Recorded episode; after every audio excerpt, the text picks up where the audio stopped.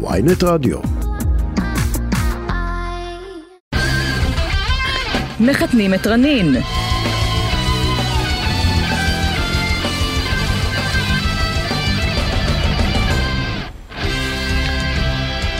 אז דור, או, תן את מקצרת. המומחה, דור, תגיד.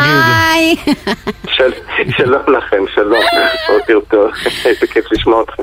גם אה, אותך, דור, אז מה, עושים עם מגע, אובר מגע? הקש- הקשבתי למה לשיחה שלכם עכשיו, ותראו, מגע זה עוד אה, סוג של תקשורת. בדיוק כמו תקשורת מילולית, וכמו שלא נעים לך בתקשורת מילולית עם בן זוג, אז גם יכול להיות לך לא נעים עם המגע. המגע מבטא פחות או יותר את מה שכל אה, צורות התקשורת של הבן אדם מבטאות. אה, יש גם בן אדם תלותי שאוכל לך את הראש, ואתה רוצה שהוא ישתוק.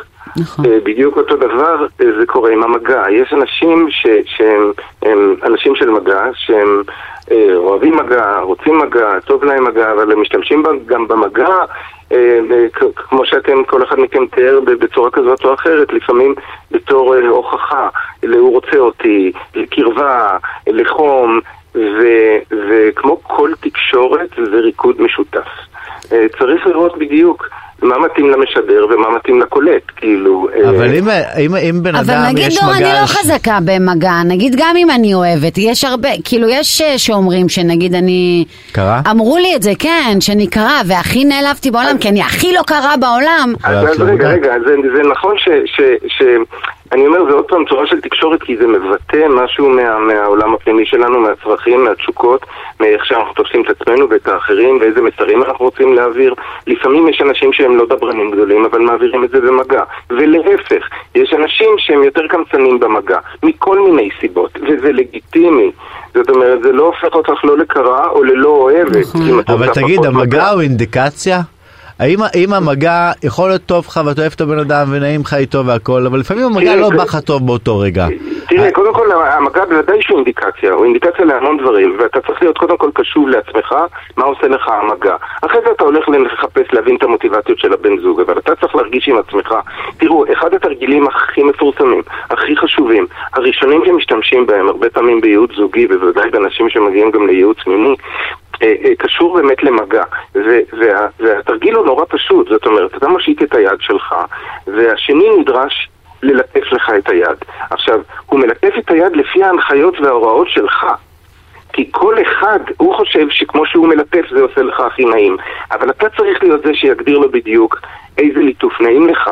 נכון, אה, נגיד אני משתגעת. כשמשחקים לי בשיער. אני משתגעת, אני יכולה לתת... אתה צריך להגדיר לבן הזוג שלך בדיוק מה נכון לך במגע, והוא צריך להיות נורא קשוב אבל תגיד, זה נכון. תיאוריה שיש לי, שאני זוכר יצאתי פעם עם איזה אחות, והייתי מאוהב בה, ורק כל יום רציתי לגעת בה ולחבק אותה ולנשק אותה וכדומה.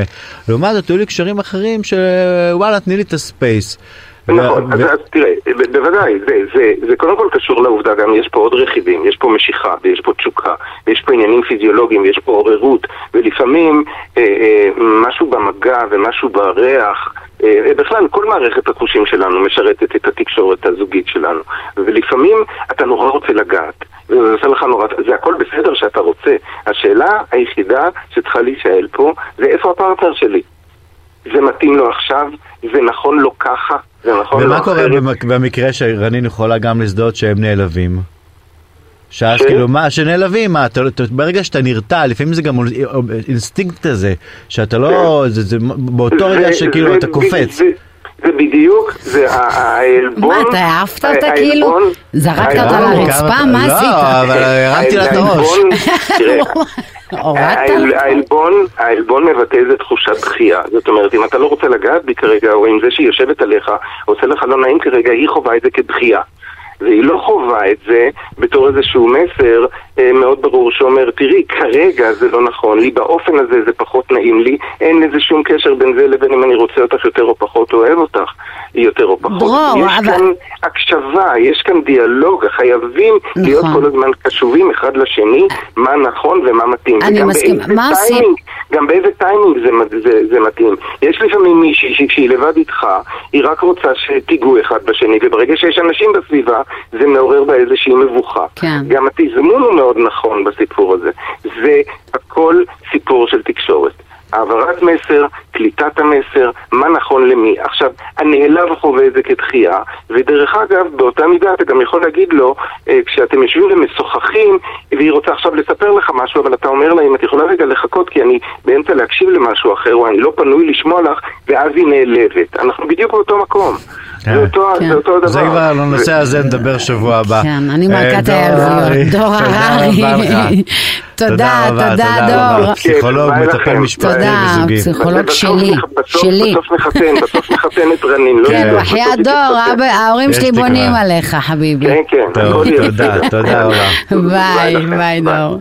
אה, רנין, אני האמת הייתי חושב שבסוף אה, כאשר נרתעים ממגע ולא באמת רוצים או שזה מציק זה מעיד על אופי כן, הקשר כן, ועתיד הקשר. כן. כי ברגע שזה כבר מעצבן אותך, לפעמים זה, זה, זה, זה, זה ברמה של לעצבן, כן, שזה כאילו כבר מעצבן אותך, כן. או שפתאום נגיד הזיעה שלו מגעילה אותך, כאילו זה לא אמור להגעיל אותך. לא, אבל גם אני אגיד לך משהו, לפעמים אנ- אנשים אין להם אה, אה, תפיסת זמן, אין להם הבנה, טיימינג, כמו שהוא אמר, מתי תזמון, מתי זה נכון, מתי זה לא נכון, אה, מתי בא לך, מתי לא הנה, בא. כמו התזמון של גיא. נגיד. ממש. אה, נכנס פה לאולפן. התזמון, הנה, גיא. גיא, אנחנו בדיוק מדברים על מגע. מתי מגע הוא, האם מגע הוא, מצ- שהוא- האם הוא מציק לפעמים, שהוא הופך להיות דבק. אוקיי. over, מגע אה, כזה. אתה אוהב מגע? אה, אני בעיקרון כן, אה, מגע עם אשתי, כן? כן, ברור. כן. אה, טוב, נראה לי גם מרינה אוהבת הרבה מגע. כן. נראה לי בכלל אחת מאוד חייבת. אם זה נהיה דביקי, יכול להיות שבאיזשהו שלב אם זה נהיה over, אז זה נהיה קצת דביקי. אני חושב שבשלבים של הגילאים שלנו זה לא כל כך קורה, לא? לא, את השוקול שלה אם אתה רווק או גרוש או נשוי. אם אתה נשוי, טוב, אתה באיזה אפשר- סטטוס מסוים של מערכת יחסים. אם אתה אם גרוש, אתה נשוי אז אין מגע. אין- אם כן. אתה... רוב הסיכויים עם שתי אלק הוא. אומר לך, כן. אני כן. בתור גרוש, שכן. בתור גרוש אני יכול לזרוק. אם אתה. גרוש יש מלא מגע. כן, אבל גם אם אתה זה... רווק, אה, זה... אתה זו. הבעיה בלהיות רווקה, ורוב החברים שלי או גרושים או רו- או כאילו נשואים וממליצים לי שלא.